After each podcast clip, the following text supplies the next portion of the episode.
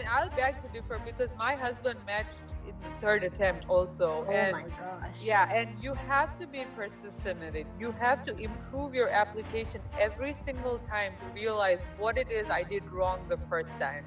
Why is it that fifteen other people are getting like ten and fifteen interviews and I am getting like one? You know what I mean? You know what I mean?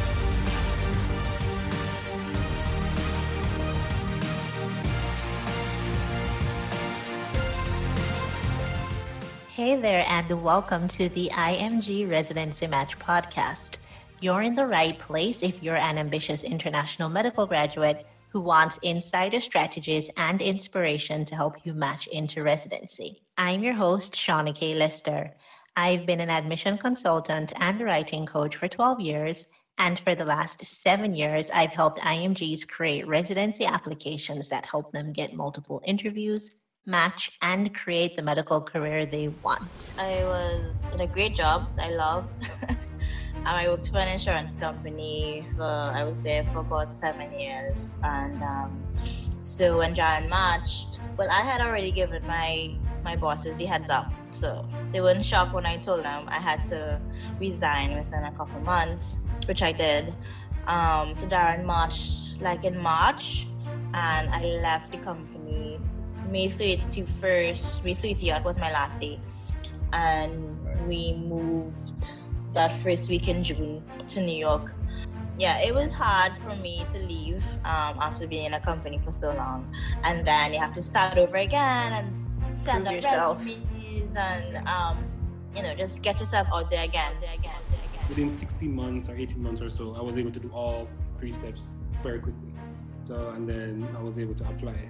So it will be different for other people, but I'll say you definitely need a timetable. You definitely need a, an endpoint inside. Don't just be like studying, studying.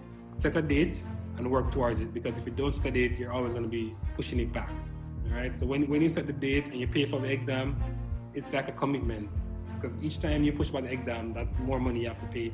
So that's what I would that I would advise people. Set the date, work toward the date, do your practice exam. If you get a good grade, just go for it and do the exam. Don't be too nervous or shy or anything like that, because the more you push it back, it's not going to help. I'm telling you, because it's more time wasting, more money wasting, and you start to forget stuff. So it's just like a vicious cycle. Vicious cycle. That's why I, my love for medicine didn't go away, because that opportunity of becoming an O B G Y N hospitalist gave me, afforded that opportunity, and as well as my experiences led me to become a physician career coach and let my physicians know that there's more to life than medicine.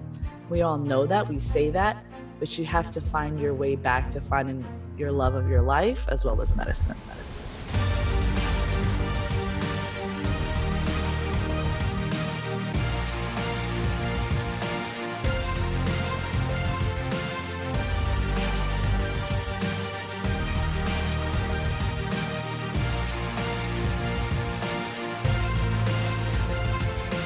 There's something called the Lozado Ratio, L O S A D I O. What that is, that's a ratio of positive thoughts to negative thoughts.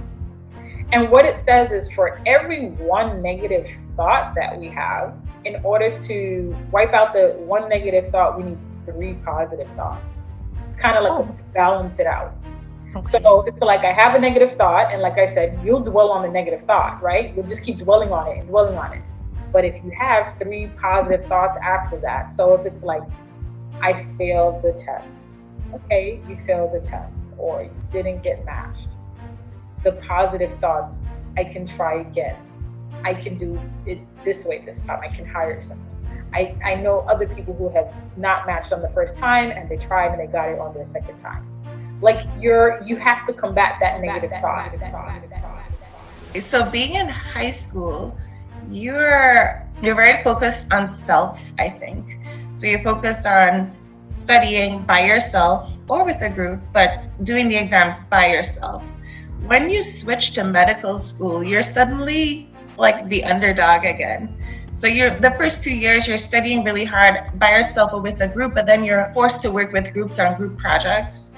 You're forced to constantly expect the unexpected. You're always, it's a series of firsts. You're constantly doing things first again, for the all the time. So you're you're getting used to being I guess being more prepared with being unprepared and learning better to prepare for what comes next. I think during medical school as well, you see a lot of new medical things for the first time. You're being ushered into clinical practice, and that can be really scary. So you're experiencing a, you either become really callous or you mm. learn to deal with all of the emotions that come with seeing people die for the first time. Till next time, we close with a word of inspiration from me, your host, Shawna K. Relationships will let you into rooms that your resume cannot. You might not have the perfect resume, but you can still get to your goal if you focus on building and nurturing genuine relationships.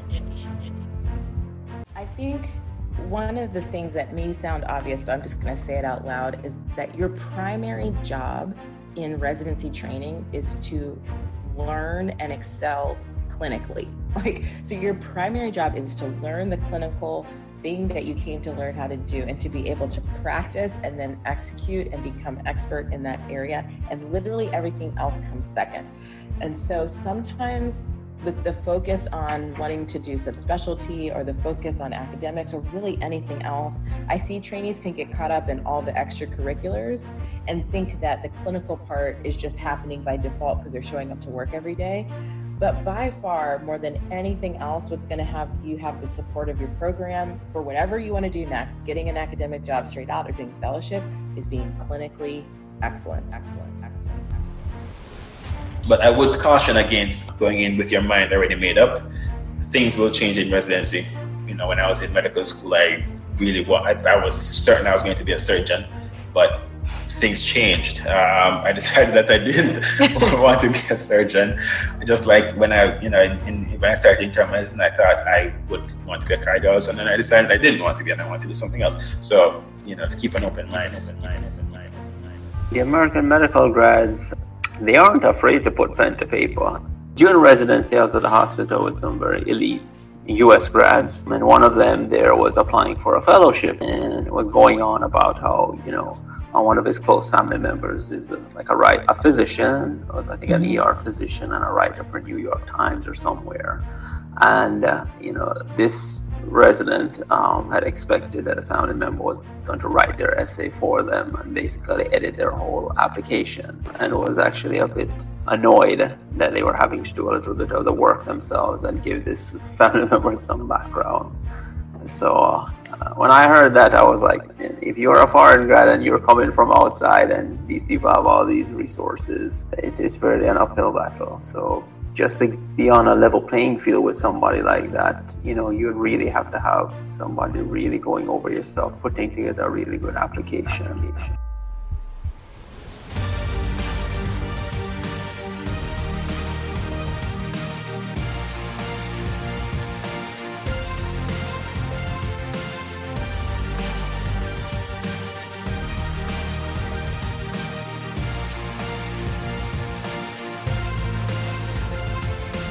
Was great to match there. Firstly, mm-hmm. It was almost surreal because we, I was going through this process. It was just one thing after the next. It was just like exams, applications, preparing for interviews, flying, and it was match time before I knew it. Mm-hmm. And matching there was was really was really I can't even describe it. It was really, really good. The fact that I could achieve this um, as a young woman, as someone who I never thought I would get this opportunity. Aww. Let's just say that. So for it to actually be a reality, to actually do it with a child, I thought that was a really big accomplishment. And so I'm just super happy about it and looking forward to that new, that this new challenge that's gonna be coming soon. Coming. So I grew up in a inner city, and I was considered the smart girl in my high school. And when I went off to college, that identity got shattered very quickly, because I went from graduating second in my class in high school to receiving withdrawals, C's, F's, letters that I had never seen in my life. Wow. When I got to college, I was so ashamed of what was happening to me that I never spoke out about it, and I never seeked out help. And so I was on the, the pre-med track. I was a bio major with the intent to go on to medical school to become an O B G Y N. And I got to my junior year of college, sat down in my advisor's office because we're having the discussion, okay, what are your plans for senior year? What, you know, what do you plan on doing after you graduate? And I was like, I'm going to medical school. And she took one look at my transcript and was like, you're what? Not with these grades. She like gave me one of those looks like, are you sure like this is what you want to do? Because based off of your grades right now, this does right. not seem feasible. And her exact words were something along the lines of, um, you don't have what it takes mm. to succeed in the medical field. But never once throughout the entire time that I was in college did anyone sit me down and have the conversation with me of like, what's really going on here? They just assumed that because I couldn't keep up, that that meant that I wasn't capable and I didn't have the skills in order to succeed, when really what was happening is I didn't have the skills to succeed in that moment. moment, moment. Oh, man. Okay, um, that's a that's a, actually a very difficult question, right? And there's no right or wrong answer. I think the first thing I would approach is it, it comes from you. It comes from you and within you and whatever you use as your compass and whatever you use to direct you. I know for me, when all the odds were against me and everyone may have said, consider something else or do something else, I knew within me that I was going to match. I didn't know when, I didn't know how, but I knew I was going to match because this is a path I know God wanted me to walk. And this is a path I know I wanted to walk, right? So a big part of it comes down to you and you truly knowing, was this really what I wanted to do or not? Or was I just doing it for my family or for parents or for wife or husband or, or social, just because it's a norm and everybody's doing it? Was this truly what you want for you and for your career, right? That's important. Now, having decided that, okay, this is truly what you wanted, I think one of the best advice I got, and it's something that really stuck with me, especially in that year um, when it was really hard, and I mean, I eventually matched, but was, you know, this uh, young lady I met, she was a resident, she said, Andre, the only persons that don't match or the persons that stop trying. So I do want to thank you so much for tuning in to season one. I thank you for your time and I thank you for your attention, and for people who have sent feedback, I thank you so much for your feedback as well. I want to celebrate you for even starting your match journey and for every single inch of progress that you've made along your way. Whether that's in, you know, just taking your exams, starting your application, finishing your application, taking more exams, resitting an exam that you failed. You know, for anybody who's reapplying to the match, definitely be encouraged. I want to celebrate you and I want to thank you for taking some of your time to listen to our podcast. And of course, please join us for future seasons. Take care.